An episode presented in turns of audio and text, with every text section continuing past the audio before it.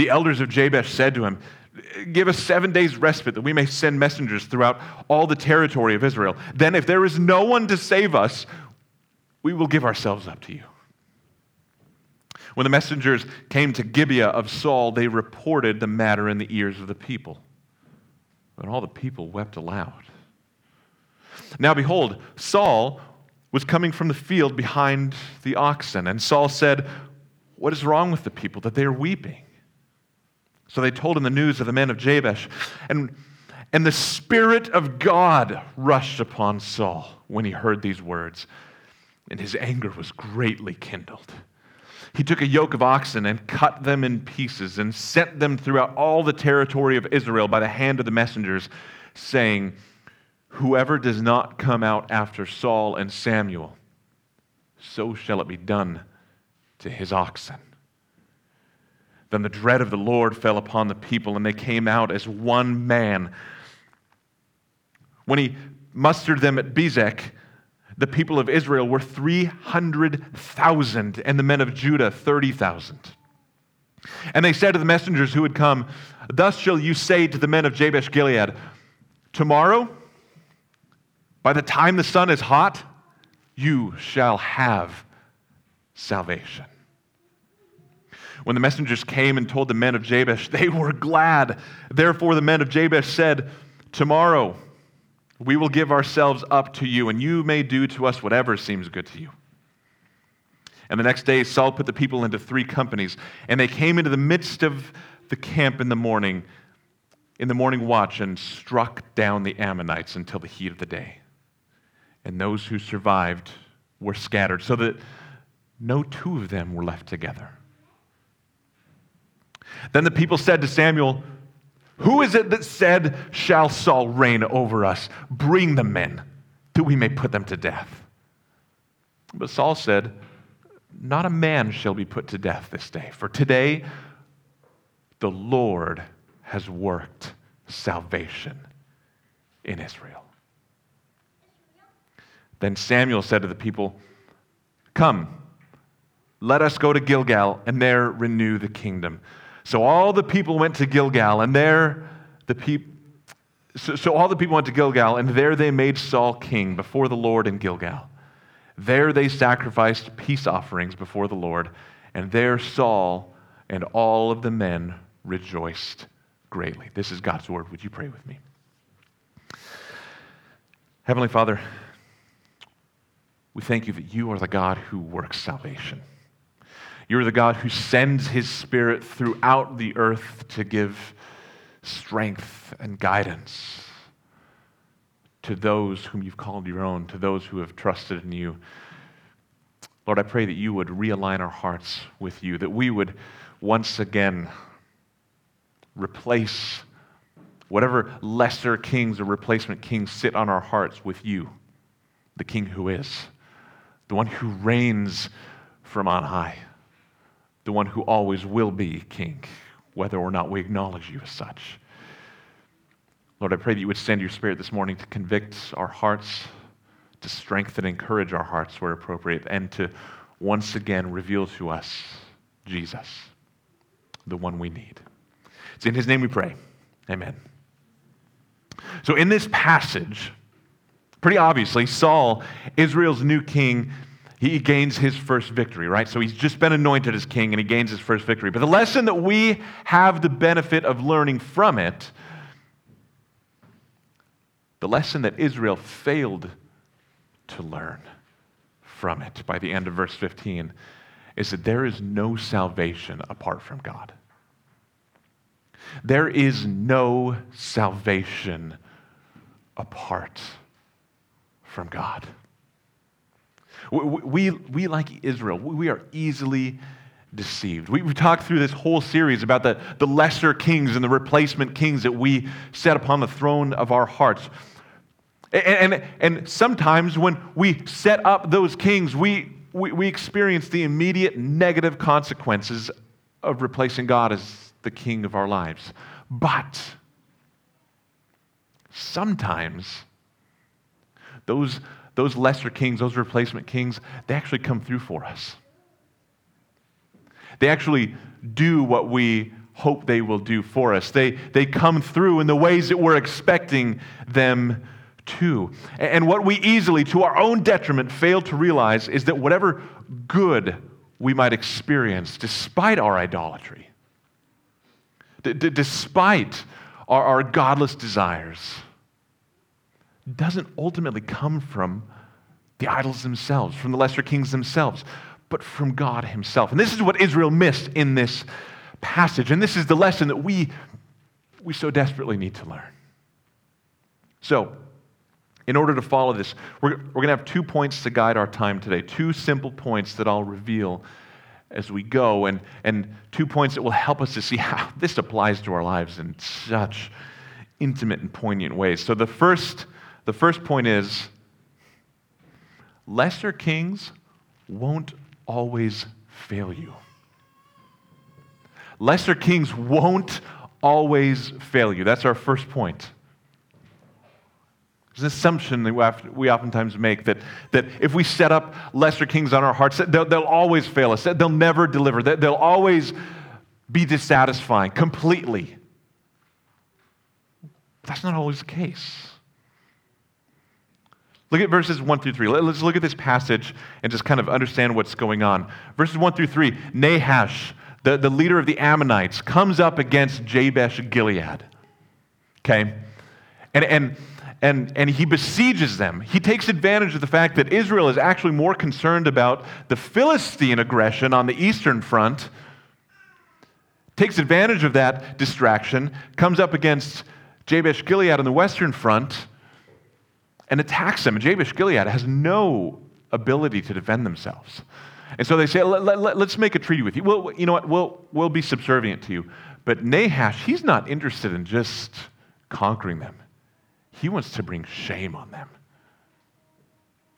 He wants to bring shame on Israel. So he says, Yeah, we'll, we'll allow you to just surrender so long as we gouge out your right eyes. This is a violent, gruesome treaty that's being made by, by Nahash. And so, so the people say, well, okay, okay, okay, okay. Give, it, give us seven days to find salvation. And Nahash, so confident that they're not going to be able to, to send word throughout all the land of Israel, which is, which is pretty improbable, says, yeah, fine, go for it. I'll give you seven days. So the, the word reaches the land of Gibeah, where Saul is. And Saul is coming in from the farm. And he sees people weeping. And he says, What's going on? And they tell him what Nahash had done, what Nahash had committed to do to the people of Jabesh Gilead. And look at, look at verse 4. It says, The Spirit of God rushed upon Saul and his anger was kindled against Nahash and the Ammonites. And so what he did is he took his oxen and he cut them into pieces and he sent them throughout all the land of Israel with his messengers and said, If anybody does not come to the aid of Jabesh Gilead, I will do to their oxen what I've just done to this one. And just, just a point, this, this actually sounds vaguely familiar, and you'll see in a second, to something that happened in Judges chapters 19 through 21. Now, Saul had been proclaimed king, remember, in chapter 10. But it wasn't by the entire nation of Israel. Everybody wasn't there yet. So the fact that Saul is able to, to gain a united response indicates that, that something is happening here. The nation is actually responding to his kingship. Before before the monarchy existed, Israel was, was a, a sort of disunited nation, oriented by tribes, each tribe making their own decisions. But Saul here says, I, your new king, I implore you, come to Jabesh Gilead's aid. And 330,000 people come. And so they muster the troops. Saul divides them into three different camps, and they come against the Ammonites somewhere between 2 and 6 in the morning during the morning watch. And before the heat of the day, just as Saul promised, they wipe them out. so that there weren't two Ammonites who were able to flee together.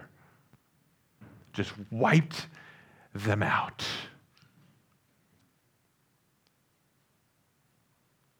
And then verses 12 through 15. The people look to Saul, their king, and they say, Who was it who doubted that Saul would be able to do this?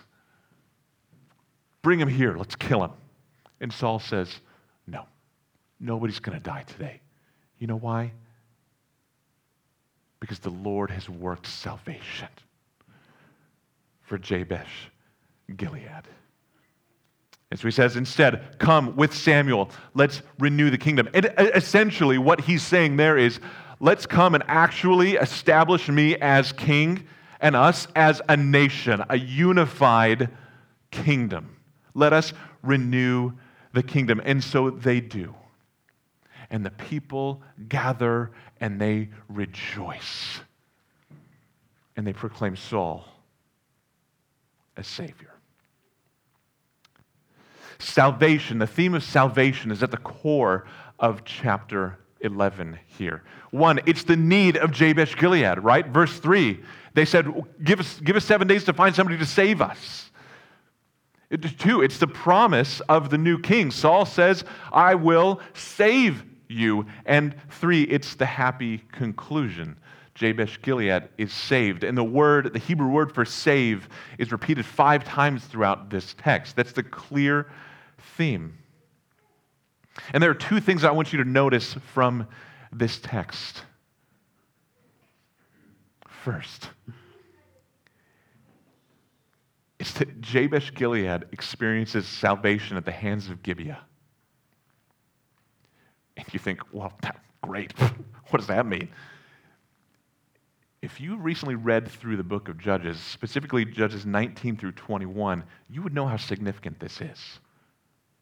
Because Gibeah, friends, was the city where the horrors of Judges 19 through 21 took place. Gibeah was, was Sodomburg and Gomorrahville. It was, it was the place where an entire city of perverse citizens abused a woman through an entire night of terror until dawn brought her the pitiful relief of death a thing that at the end of chapter 19 of, of the book of Judges says that such a thing had never happened in the land and never has since. So disgusting was it. So that, that's Gibeah, mind you.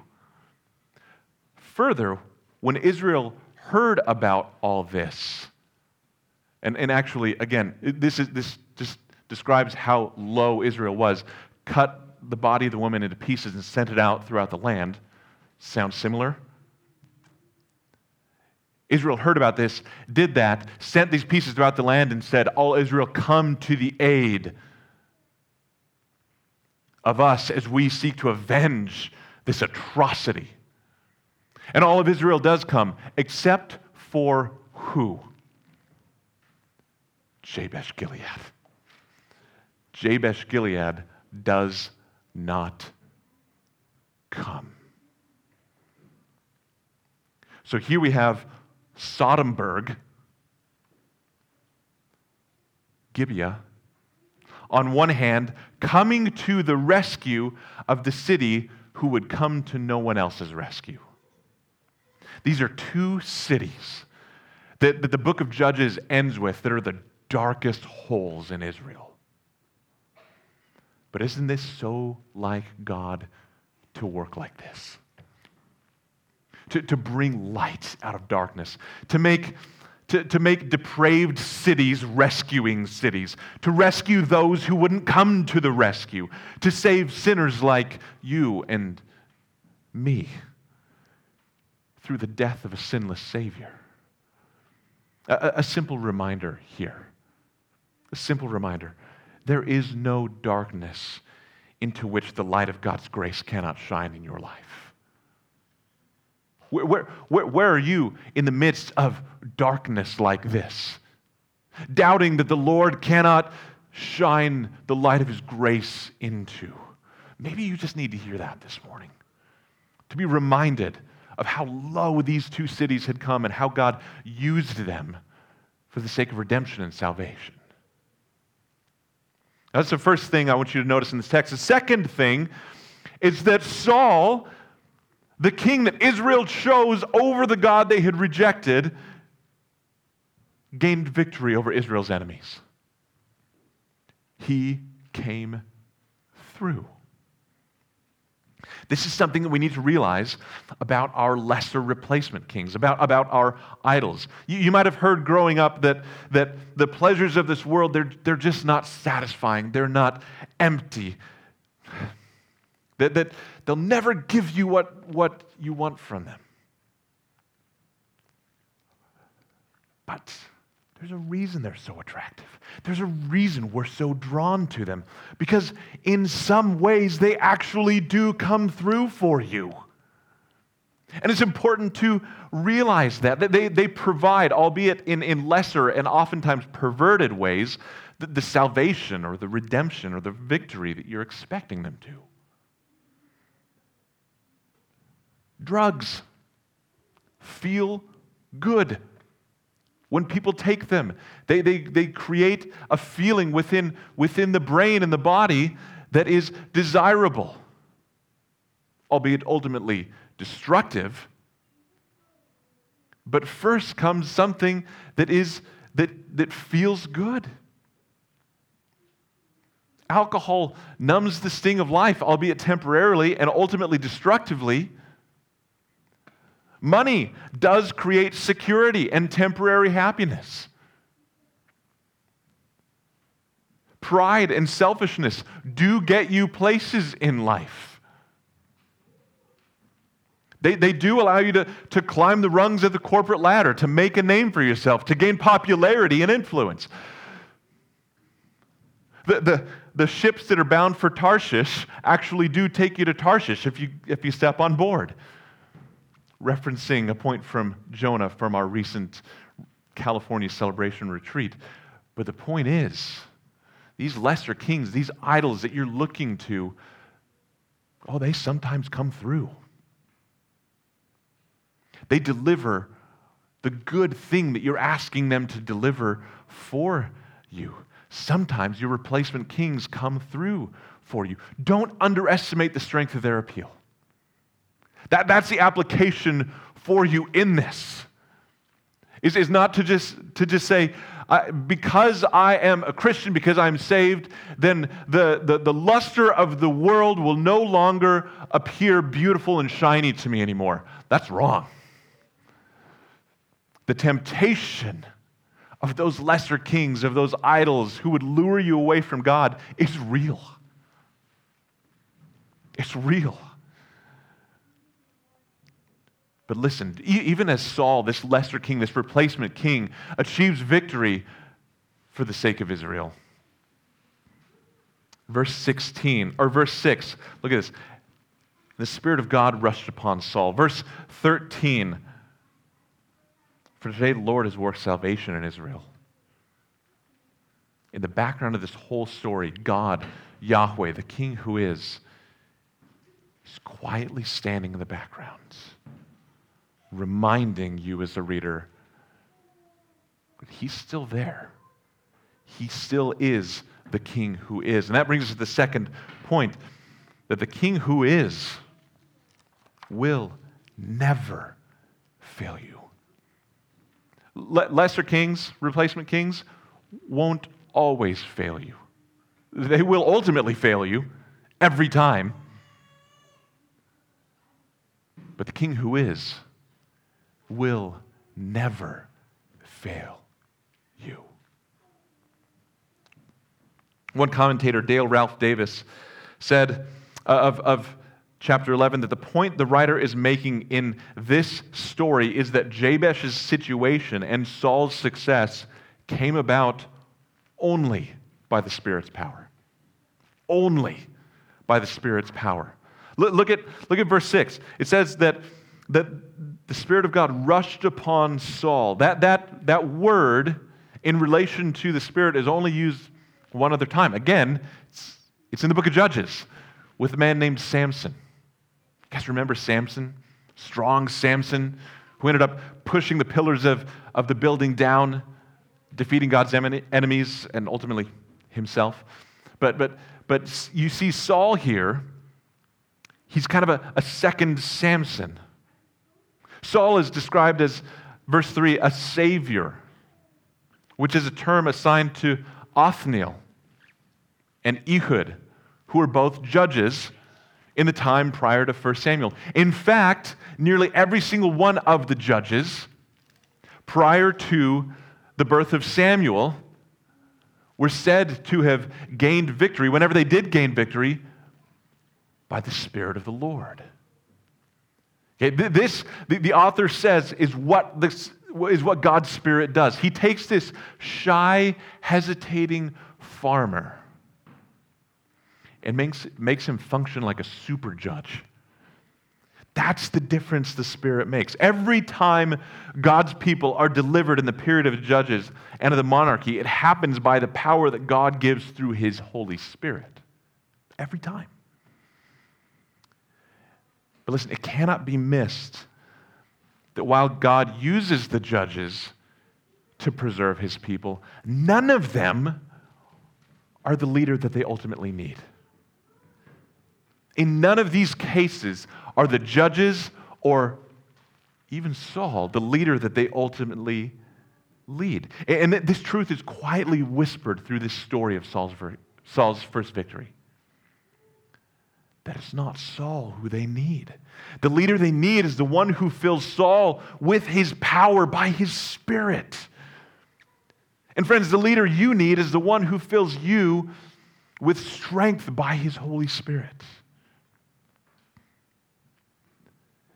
God's word says in, in Ephesians 5:18, it says, be filled with the Spirit. It says, do not get drunk with wine. In other words, don't fill yourself with, with alcohol to help you feel better, but be filled with the Spirit. The filling of the Spirit is, is what empowered and strengthened the judges. The filling of the Spirit is what strengthened Jesus in the wilderness. When the disciples gathered to pray for their brothers who were in prison because of the preaching of the gospel in Acts chapter 4, verse 31 says that they were filled with the Spirit as they prayed. Friends, this is a reminder to each and every one of us that as followers of God, we, we, we need the filling of God's Spirit for strength, for guidance, for comfort, for empowerment we need to actively depend on God's Spirit. How do we do this? How do you do this? Well, well, well, one, it's to actively trust in His presence and power, to, to look to Him. In the same way that a little girl going on a hike with her dad through the mountains trusts her dad to guide her and protect her. And you know, her, her boots and her, her walking stick and her compass, all those things are assist, assistances to her, but ultimately she's looking at her dad to guide her in the way that she needs to go. Ultimately, she's looking to her dad to protect her if danger does come upon her. In the same way that the little girl's eyes are directed toward her dad, we need to live our lives with eyes directed toward God's Spirit for the protection and the guidance and the help and the strength that we need. Now, secondly, we do this by prayer. By prayer. A dependence on the Holy Spirit is, is achieved through prayer. Ask Him for grace. One of, one of the unique roles of the Holy Spirit is that He applies the grace that Jesus achieved on the cross. He, he, applies the finished work of Christ to the hearts of those who believe. J- Jesus purchased deliverance from sin, and the Spirit applies that to your life. Je- Jesus purchased God's presence with you, the Spirit applies that. That is the role that the Spirit apply, or plays in our salvation. He plays an active role. It's not just that Jesus died on the cross and there's some sort of magical transmission of the work of, of, of his cross to our hearts. No, the Holy Spirit is active in that. And we would do well to regularly pray and ask him for his grace. To, to, to ask him for the grace of his guidance to ask Him for the grace of His deliverance, of His presence, of His power. Ask Him to give you the strength to depend on sin and to resist, or to depend on Him and to resist sin. Don't do that. Never do that. ask Him for the grace to help you to forsake your replacement kings. And, and maybe you've gone through this whole series and you know what that replacement king is that's sitting on your heart. You know what you've been worshiping other than God. And you just haven't been able to depose that, to remove that from your heart. Whatever it is that you're committed to, and, and the Spirit has convicted you that that has no place in your life. Ask Him for the grace give you deliverance, victory even over that. Because that's the kind of thing that we can't do in our own strength. Jesus accomplished God's redemptive purposes for you. The Spirit applies it. Friends, we do well to seek that help. Now, sometimes, sometimes God grants his Spirit, He grants a filling of His Spirit, of His Spirit, a fresh filling of His Spirit, even when we don't ask it, which is what happened to Saul. And therein lies the very central point of this text. Look at verse 13. Even Saul recognizes that he can't take credit for the victory. Saul acknowledges, this is really important. Listen to this. Saul acknowledges that he's not the Savior. This is something, this is early in, in Saul's reign, and Saul changes over time. But early in Saul's reign, he's able to acknowledge I'm not the Savior. The Lord has worked salvation in Israel today. And, and listen, listen, it's not that God is active in some things and not active in others. It's not as if God delivers Israel at some points, and then uh, at other times when they're delivered, he wasn't really active in it, and the, and, the, and the king or the judge can take credit for it. No, he always does. Romans chapter 11, verse 34. The Apostle Paul waxes eloquent about the wonder of God, and he says, For from him and through him and to him are all things. you catch what that means?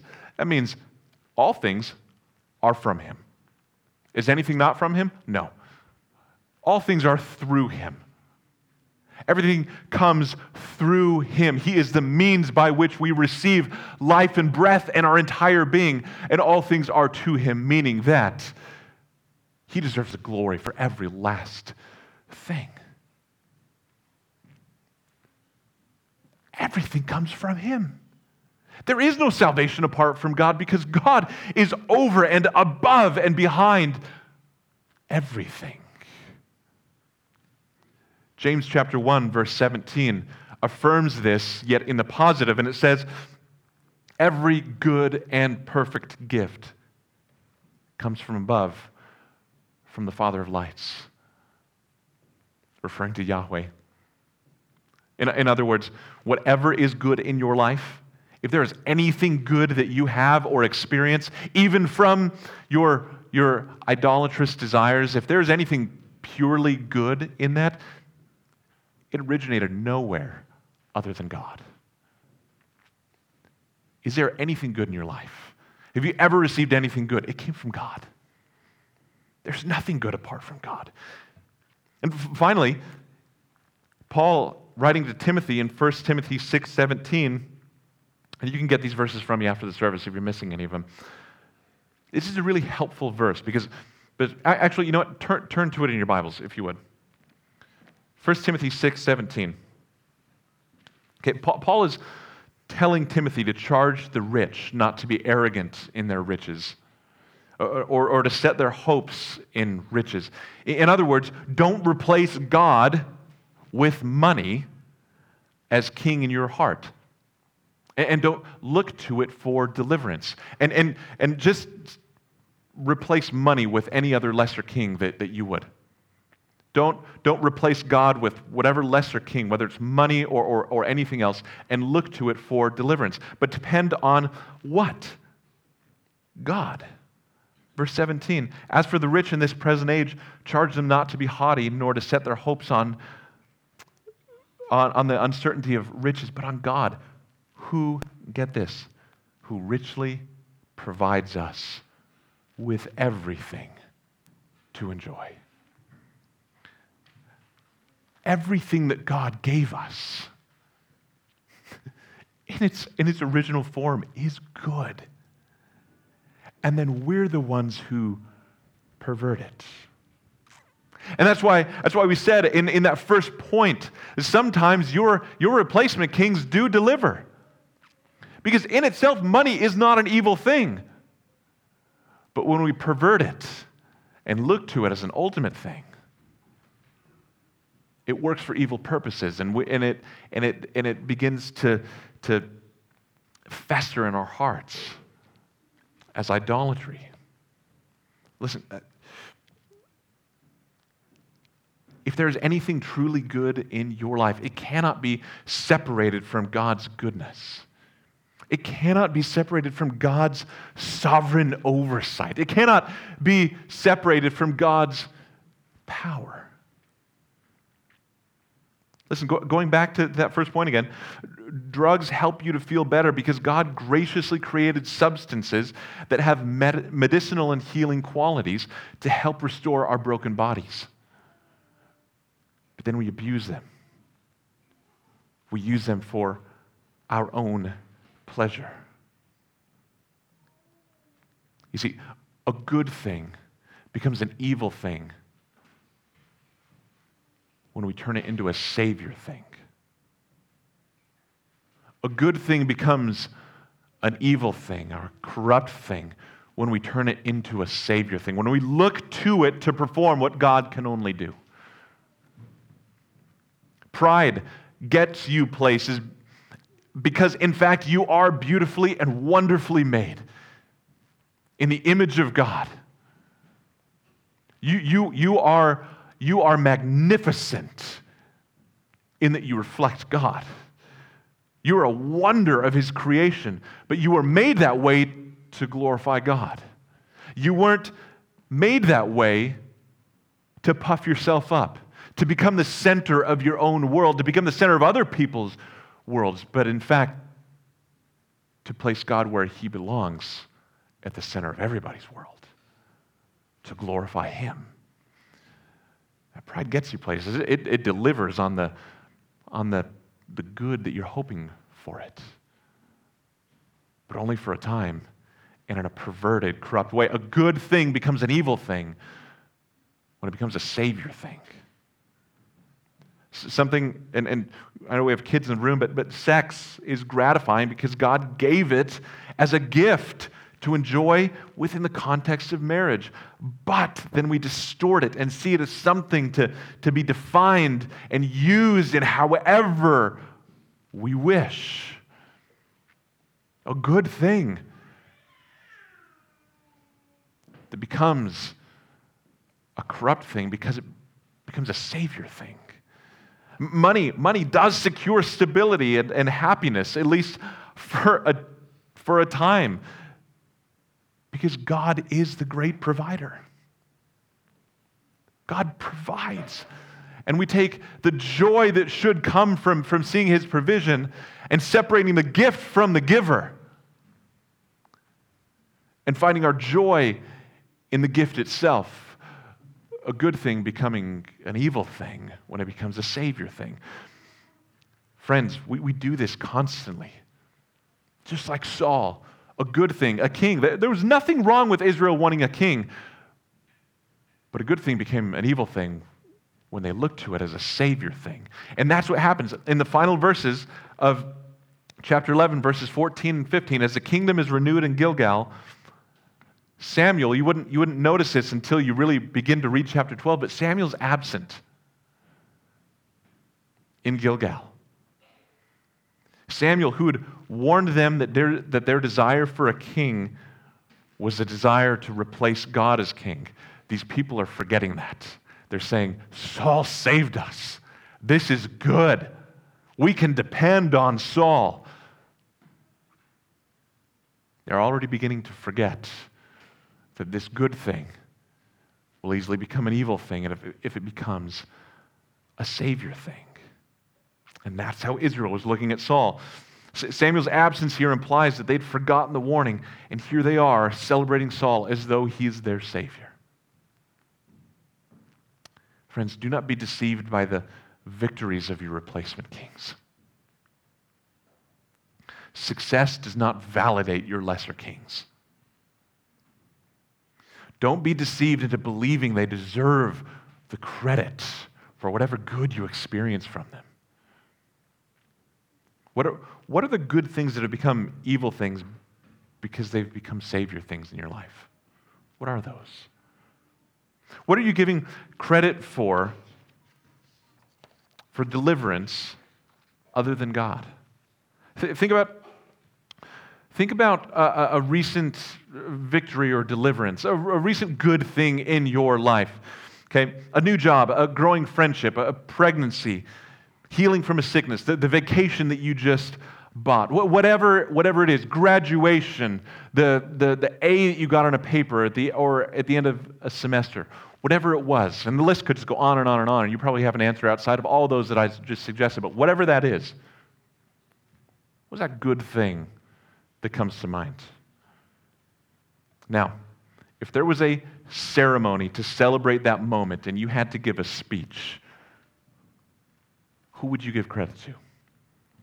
And, and, and by, by the way, I, I love post game speeches or interviews with athletes after games, and they're trying to give credit to the right people, and they all say the exact same things. play, my team played really hard, so did the other team. Really respect them. Now we've got to play the next game. Or anybody at, at the Oscars, or they, they, it's all the same things. And every once in a while, somebody gives a cursory mention to God. Thank the Lord for, for what He's done here. But, but what, who would you give credit to? I think some common ones for us would be uh, maybe I'd give credit to my hard work. I've worked really hard for this. I put in the work, I gave the input, and this is the output. That's how it works. It's mathematical, it's an equation. You work hard, you get stuff. You work hard, you succeed. The hard work is a good thing, but it becomes an evil thing, a replacement of God when it becomes a savior thing. When you begin to depend on hard work as though that is what will deliver you in your life. Or maybe you'd give credit to just a belief that I deserve this. I have waited. I have endured failure after failure after failure. I have endured loss after loss after loss. I deserve this. And listen, patience and humility are good things. These are, these are virtues, these are, these are characteristics of, of, of citizens in God's kingdom. But even something as good as patience and humility can become wrong things, evil things, when they become savior things. When you say, because I've been so patient, I deserve the victory that I just achieved. Or, or maybe, maybe it's your education or your intelligence or or your friends or parents or mentors, whoever it were, uh, another person outside of you, say they were the ones who deserve the credit for this. When all the while behind all of it, it's God. And, and, and I'm not just, I'm not talking about a, cur, a cursory, praise God. A, cursory, I give thanks to God for this. You know, a, a pending hashtag blessed at the, at the end of your social media post. No, I, we're, we're talking about looking to God as Savior. Because in his very nature, that who, that's who he is deliverer who saves your soul. You see, Saul points forward to a better Savior. He, when he defeated the Ammonites, he points forward to Jesus' defeat of sin. Colossians 2:15 says that God through Christ put to shame the rulers and authorities that ruled over this world and your heart, namely sin and Satan. He put them to shame by triumphing over them in the cross. Saul's victory over the Ammonites points forward to Jesus' victory over sin and Satan. But, but look also at verses 12 and 13 of 1 Samuel 11. When Saul showed mercy to those who had previously opposed him, what did he say? He said, No, don't kill them. You see, Saul's mercy there points forward to Jesus' mercy, who, when he was being nailed to the cross and soldiers were, were bartering away his clothes and possessions, he looked at them, those who were actively participating in his own unjust crucifixion. He said, What? He said, Father, forgive them, for they know not what they're doing.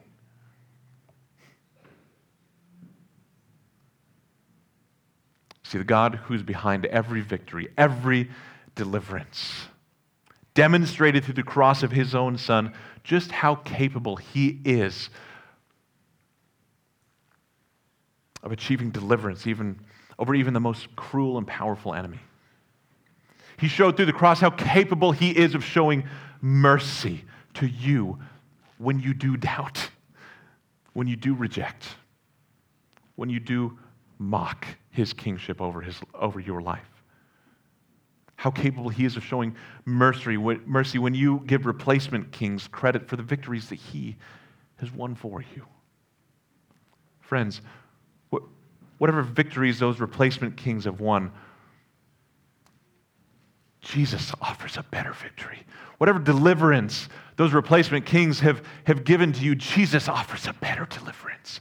Whatever good you have received through those replacement kings and idols, Jesus' goodness far exceeds it. And in fact, you were shown that goodness that you might see and behold and look to the goodness of Jesus Christ.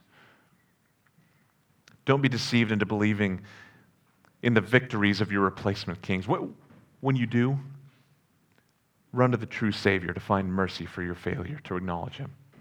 And then acknowledge Him. Acknowledge Him as the very King and Savior that you need. Whatever was good in Saul came from God and was perfected in Christ.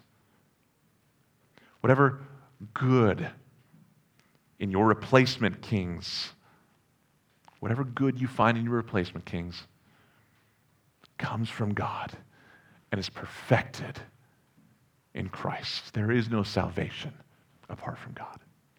Let's pray.